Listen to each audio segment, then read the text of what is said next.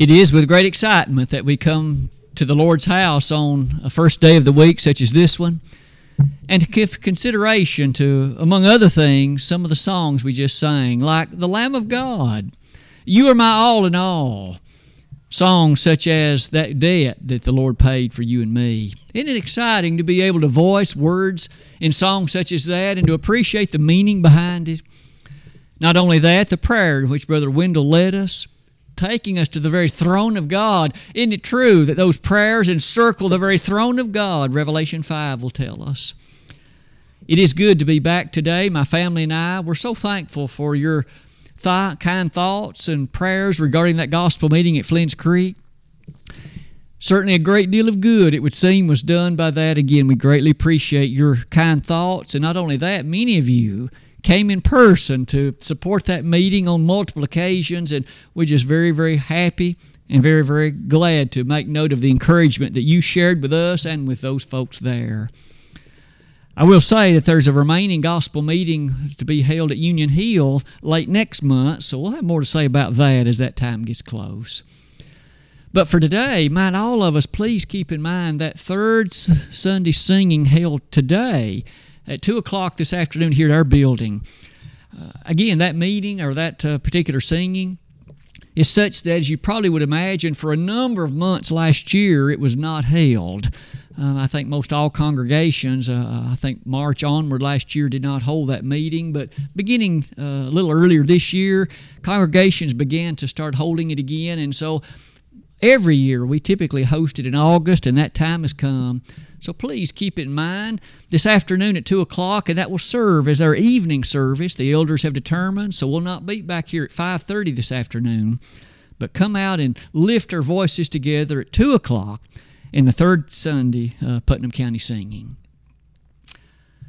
You'll notice behind me on the wall the title of the lesson today, taken from a number of verses, including Revelation 21, verse 23. The glory of God. It is true that much could be said about that theme and that topic, and we will simply begin with these brief observations and launch into some considerations from the Holy Word of God in just a moment. Could I at least offer this thought? One of the greatest failings of the human family is to fail to appreciate the glory of God. We make every effort in many ways to bring God down to our level. And I suppose in our effort to try to make His circumstances and His nature something we can envision, we often lower Him beneath far what He is. And that's a great problem in many ways. It really brings Him to our level to the extent that we often think that maybe His behavior is just slightly greater than ours. And that's not so. His behavior even in all considerations, is far above ours. At the very least, today, why don't we revisit a few biblical passages which will try to set in our hearts a reminder of how great He is as we particularly look at His glory. I might suggest thoughts about this lesson today surely ought to motivate any ungodly person because in so doing it's a reminder of your condition in mind before Him. But even those that are Christians, this lesson ought to be a reminder of how always we need to be humble, recognizing the great God that we serve. Several snapshots in the Bible will now be presented to us, and the first one is going to start in the Old Testament. In fact, we're going to look at three particular events first. And I'm going to try to develop it in the following way. I call them snapshots because I think you're going to find with me, very interestingly, God did not just come out and say, You be aware of my glory. Don't you forget my glory. He pictorially made the point like this. In Exodus chapter 3, if you'd be at least turning in your Bible to that location, we will draw our first consideration under the heading of the call of Moses. Moses, of course, had actually grown up in the palace of Egypt. We all remember easily the fact that, of course, his mother, in order to save his life, had put him in the bulrushes of the Nile River, and Pharaoh's daughter found him. She, of course, was drawn to the little baby, and she ultimately brought him into the palace.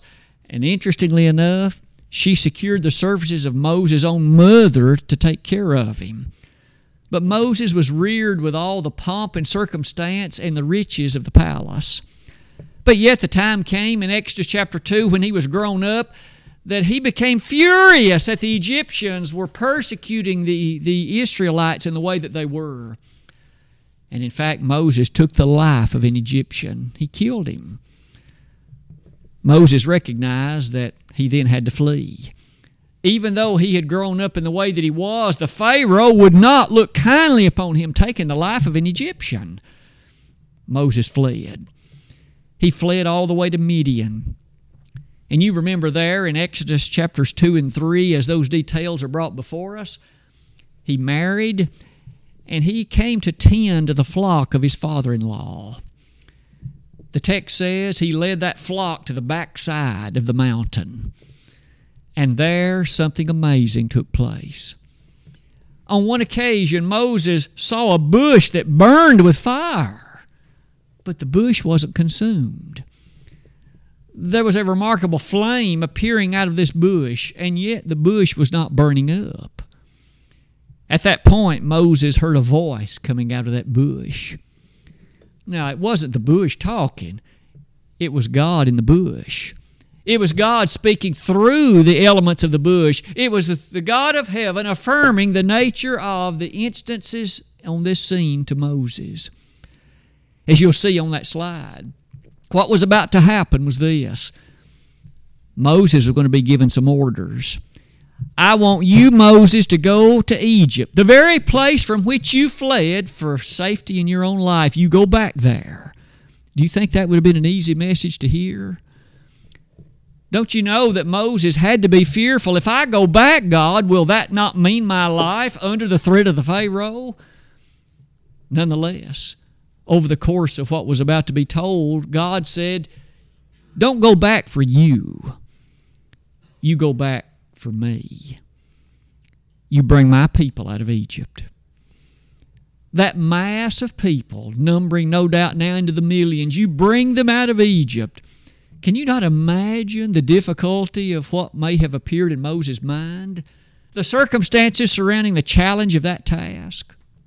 And yet, Notice one more thing before all of that gets underway. The glory of God, may I invite you to note as I read in Exodus chapter 3, the wording that appears in verse number 5. And he said, Draw not nigh hither. Put off thy shoes from off thy feet. For the place wherein thou standest is holy ground. Now, might we take careful note? The bush was burning, the bush was on fire, and yet God said, Take your shoes off, Moses. The ground on which you're standing is holy ground. Notice again the message, the clear message that was revealed to Moses. The challenge was now going to be great. Moses, you need to understand the strength is not coming from you the fortitude and the necessity attached to this event and this effort is not going to rest upon you.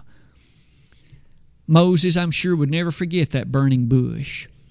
The reminder of how God could overrule the matters of this physical world.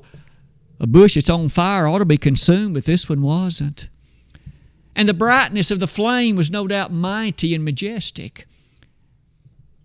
Just a brief glimmer of the glory of God.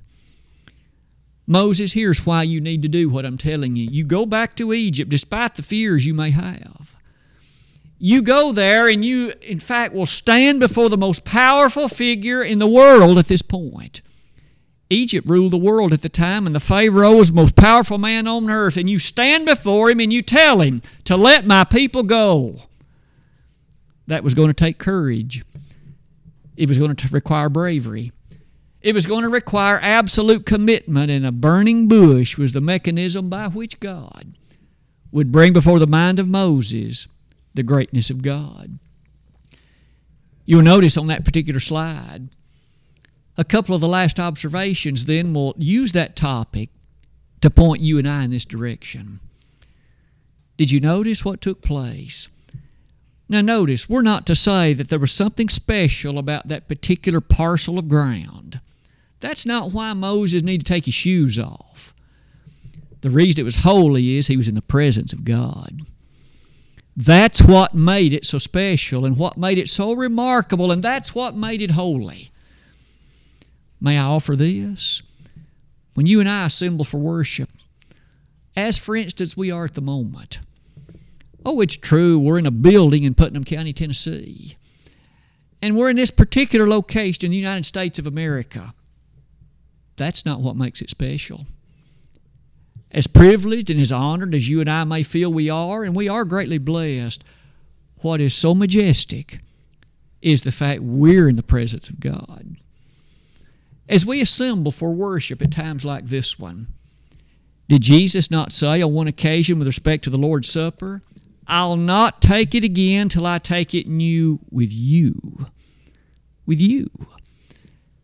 The Lord is going to be not only a passive watcher, he is very observant in light of what we're doing. And this worship, you see, is such that it should be a reminder we're in the presence of His glory, as great and mighty as it is. Now, the burning bush was going to give to Moses that understanding, and no doubt an image he wouldn't soon forget. One verse that I did not read, but it's the one I'll use to transition to the next point in the slide. Did you note verse number four?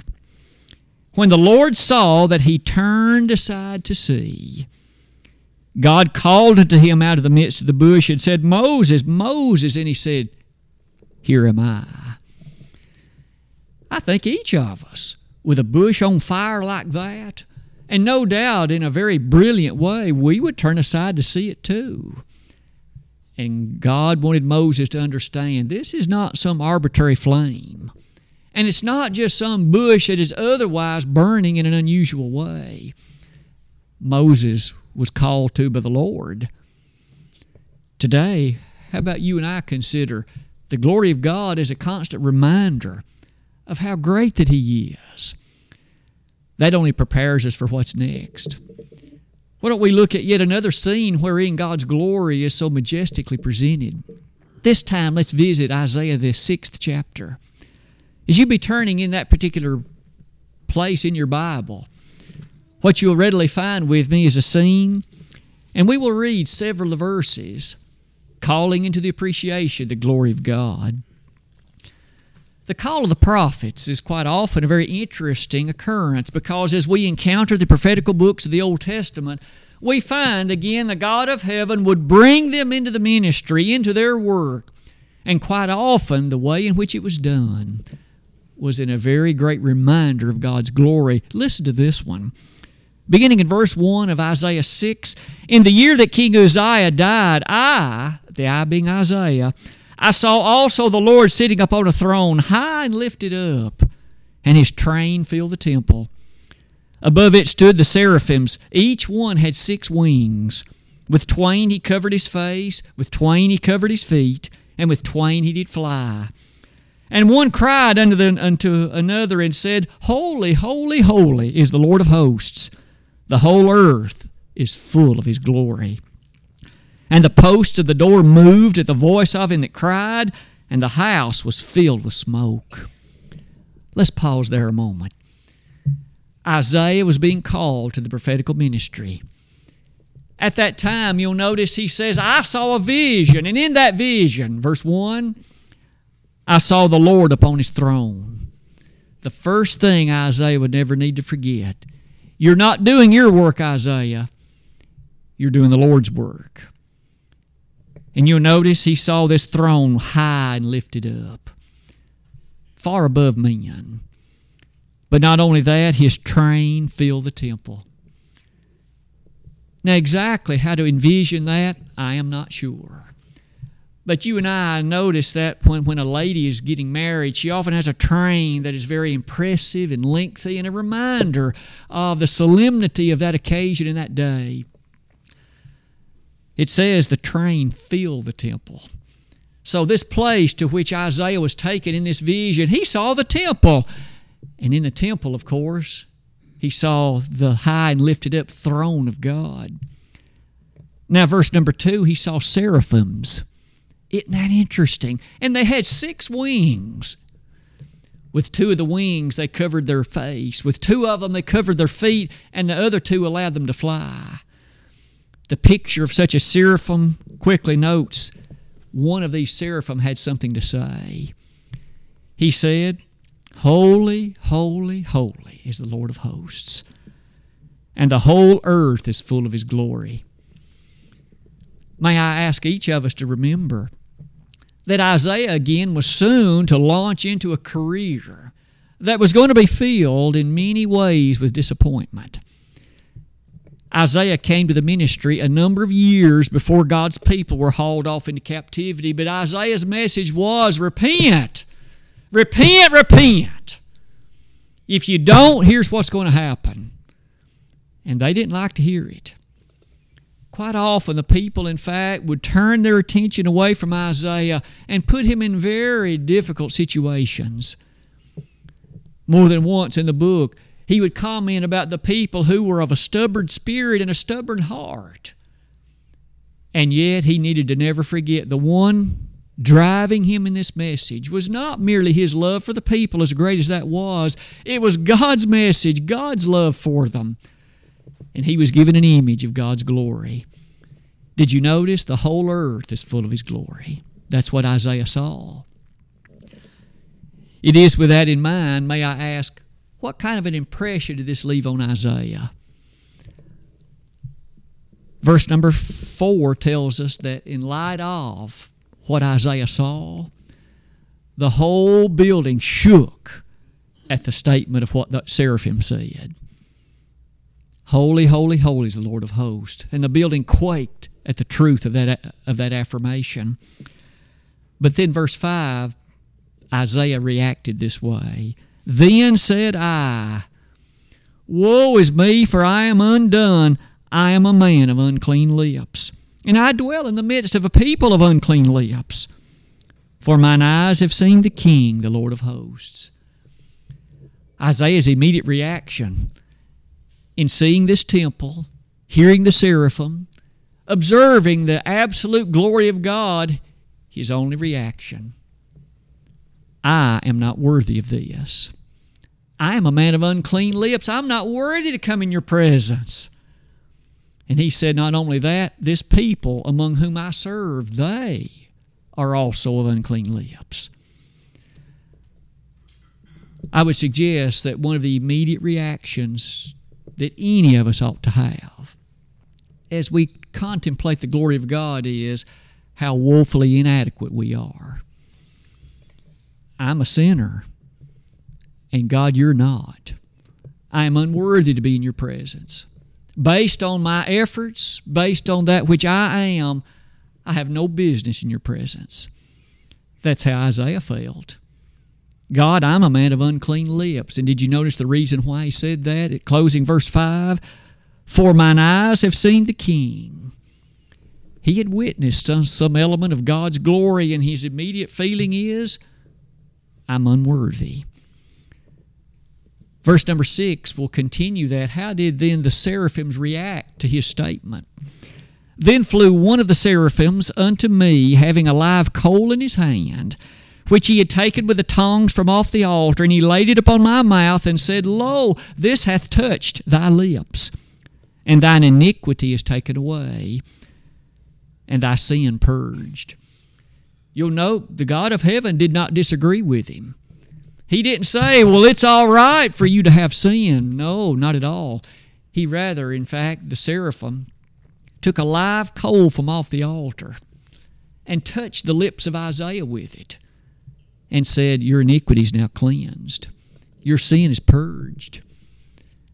May I suggest, as you close that slide with me, this is a majestic reminder that one thing God's glory will inevitably do to us is remind us how needful it is to be holy,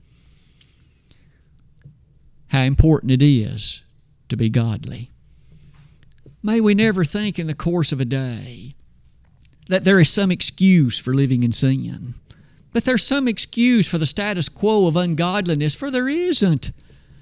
God's glory demands better than that.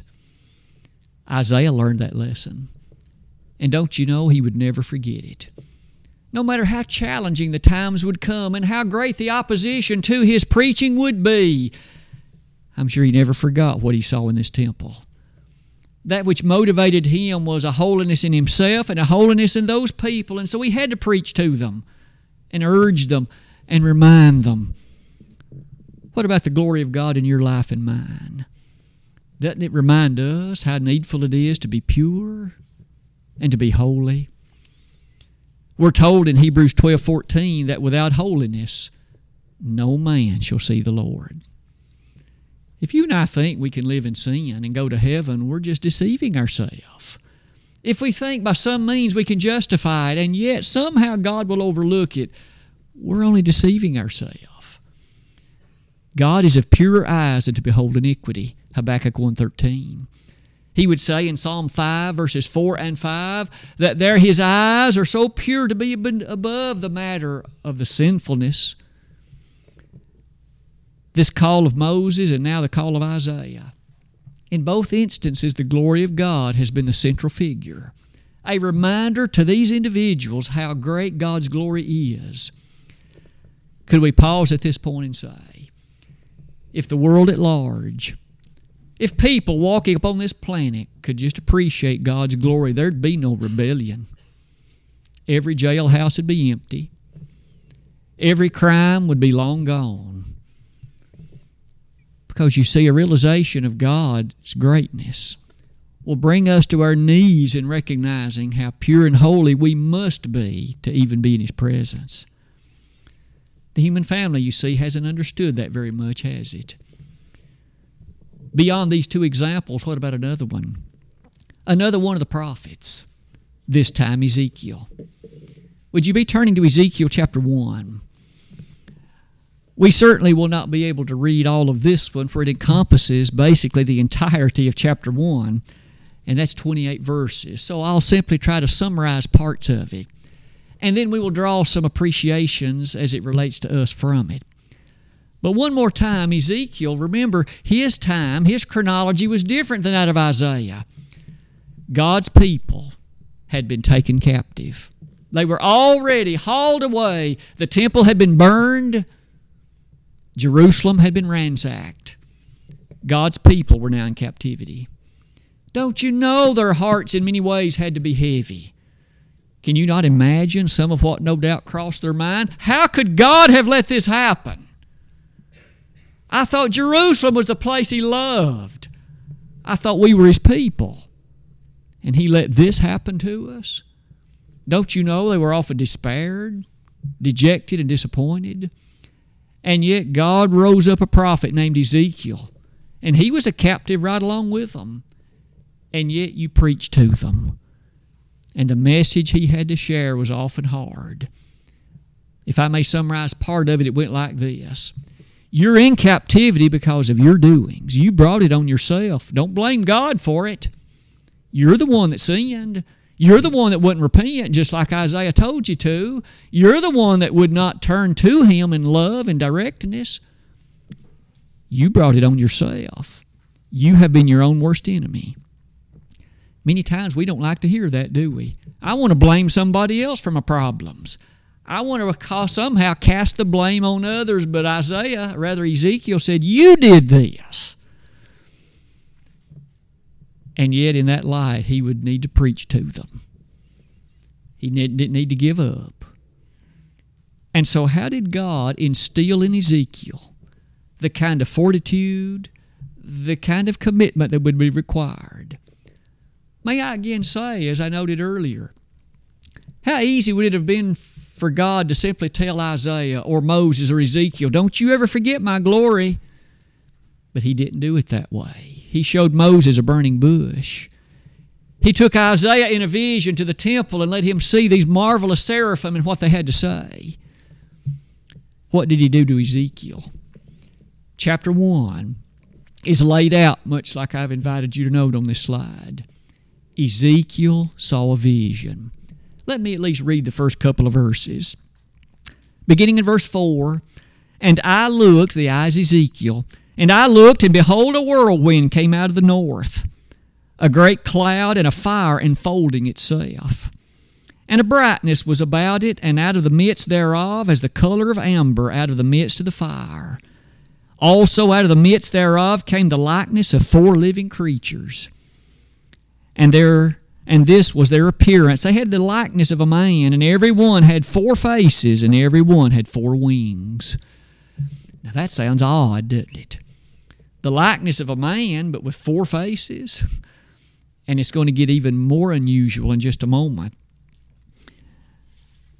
Verse number seven Their feet were straight feet, and the sole of their feet was like the sole of a calf's foot and they sparkle like the color of burnished brass, and they had hands of a man under their wings on their four sides, and they four had their faces and their wings.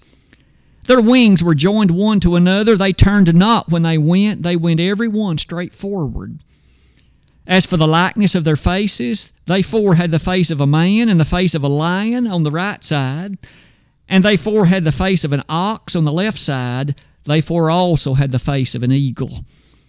Thus were their faces, and their wings were stretched upward. Two wings of every one were joined one to another, and two covered their bodies. Now, that certainly isn't the conclusion, but let's pause there to say this.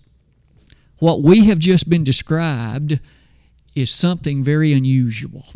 And this is what Ezekiel saw. And at first sight, we may wonder what was God's message to him? What was the point in Ezekiel seeing this strange creature? Could I invite you to go ahead and note the result of it? And then we'll go back and fill in a few more details. But to settle our heart, look at verse 28. Why did God show Ezekiel something like this? Verse 28 gives us the answer. As the appearance of the bow that is in the cloud in the day of rain, so was the appearance of the brightness round about. This was the appearance of the likeness of the glory of the Lord. And when I saw it, I fell upon my face, and I heard a voice of one that spake. As odd as this may have been to us, the mission, the message, the sole thing that Ezekiel was to take out of it was a rehearsal of the glory of God. Now, on this next slide, I've at least invited you to appreciate a picture, if I could call it that, of part of what we just read. Ezekiel saw something like that. Note the four faces at the top an eagle, a man, a lion, and an ox. Note the wings and the arms of the man underneath the ox. And note the feet look like a, the feet of a cow. This is what Ezekiel saw, and it was to be a reminder of the great glory of God as it overrules in every way the features of what people would think is the way things ought to be done. God's way is always right, and may I say, this image is ultimately going to have a bearing on the book of Revelation. There's a time in Revelation when John saw something, and it's going to take us back to this scene to help us appreciate the great message of the glory of God. Maybe at the very least, I could say this isn't all Ezekiel saw. Notice there were four of these creatures and those their wings were joined together, and you'll notice they flew straight. They didn't turn to the left or the right. Ezekiel, my message is firm and unbending. Don't you change it left or right. You preach it as it is, as I've given it to you. Isn't God's word still that way today? Paul understood there was no need to turn to the right or left you and I today realize just as certainly as God's word was delivered then to Ezekiel, in principle, it comes to us the same way, and God's glory mandates it. No wonder the book of Revelation will later say that those who try to change it, by in fact adding things to it, the plagues of the book of Revelation will be added to you if you do that. But if you take something out of it, namely the Word of God, then your name will be taken out of the book of life. Either way you look at it, you're forfeiting salvation. Ezekiel was reminded in an image like that about the overwhelming nature of God's glory, and then God even topped that with this. Because in the second part of the chapter, Ezekiel saw something else a pair of wheels with one of them inside the other one. And these wheels could zip about, and as Ezekiel saw them, it was again a reminder that as the wheels would go up or down, forward or back, it was under the direction of the God of heaven. And those wheels were such that they carried out the very mission and will of God absolutely. As you read the latter part of it, let me just draw your attention to a couple of the verses. Verse 18 As for their rings, they were so high that they were dreadful, and their rings were full of eyes round about. And when the living creatures went, the wheels went by them. And when the living creatures were lifted up from the earth, the wheels were lifted up. Whithersoever the Spirit was to go, they went. Thither was their spirit. And the wheels were lifted up over against them, for the spirit of the living creature was in the wheels. So Ezekiel saw these four living creatures and then these wheels. I might pause to say there have been some who have looked upon Ezekiel chapter 1 and said, Here is an ancient record of people seeing a UFO. That's blasphemous. This was no UFO. This is what the God of heaven gave Ezekiel to see. And the message in it was about the glory of God because those wheels, you see, were those that followed God's commandments. The Spirit led them, and whatever they did is that which the Spirit had told them. As we go back to that previous slide, what are some lessons in that?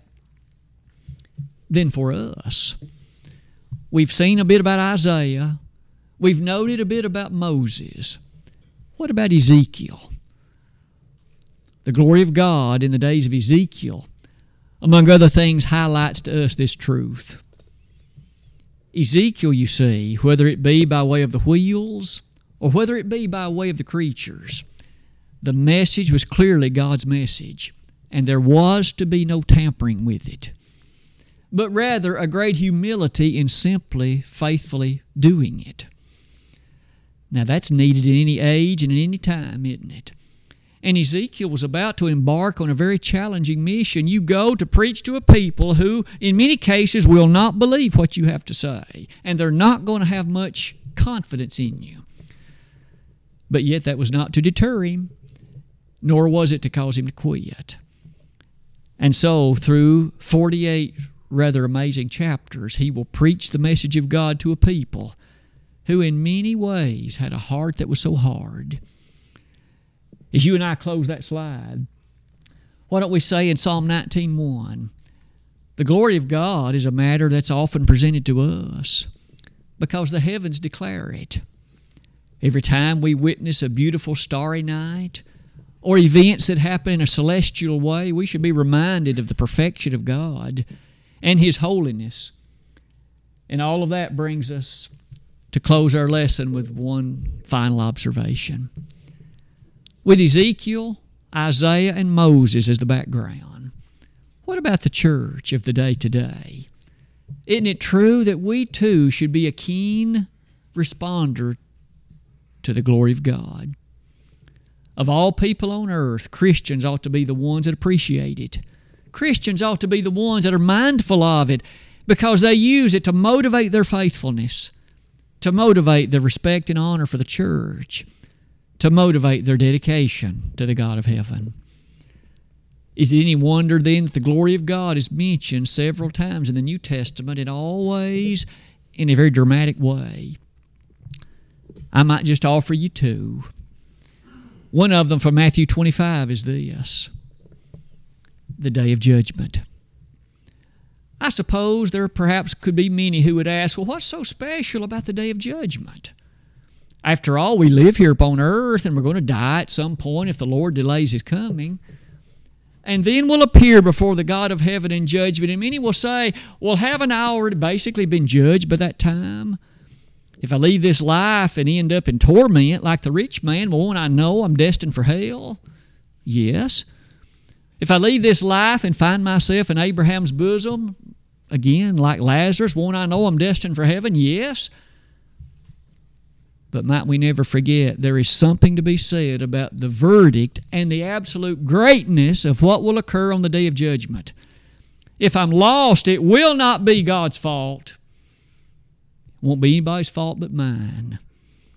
We learned that earlier today as we reflected on the case of Moses.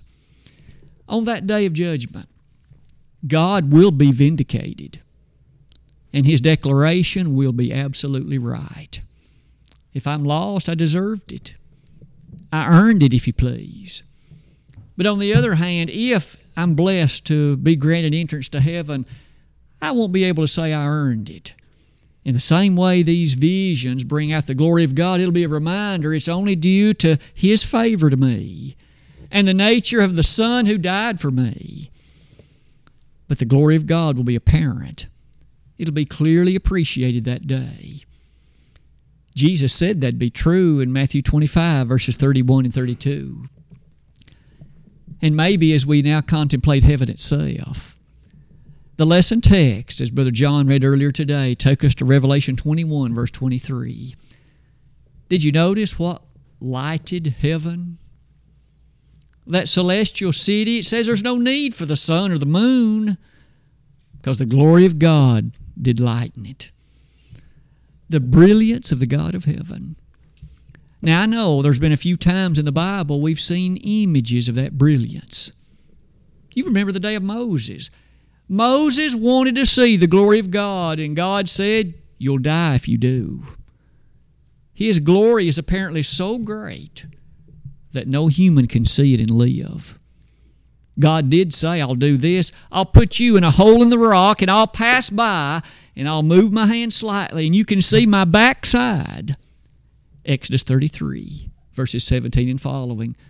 Can you imagine the brilliance? On the Mount of Transfiguration, Jesus appeared brighter than the sun, the text says in Matthew 17. It'll be no problem for that brilliance to lighten heaven. May I suggest, though it places demands upon us now, if we want to be present to appreciate that, here are some things we've learned today about God's glory as stirring and as compelling as it is, we've learned through the matter of Moses, the matter of Isaiah, and the matter of Ezekiel that that glory is truly great. So much so that it surely ought to motivate us to be holy and faithful because we'll miss out on that heaven if we aren't. But not only that, it reminds us of whatever the task is before us to be true to God always, neither swerving left or right, just like the things that Ezekiel saw. And finally, in regard to the church, the brilliance that illuminates heaven is a brilliance that can lead your way and mine to where we need to be. Today, as you and I examine ourselves and consider ourselves, may we not let the human family cause us to lose sight of the glory of God. I know well that there's a temptation to bring God down to our level but that's a disservice to Him. As you respect His glory, if you need to respond publicly to His invitation today, simply do what He says. If you, as a wayward child of God, would wish to return to your first love, repent of those sins, make confession of them, with warm and open arms, He'll receive you back. If you have never become a Christian, why not today? Believe in the Lord, repent of your sins, confess His name, and be baptized. And if we could be of some assistance to you in those ways, we'd be happy to do it as we stand together and sing this, chosen song.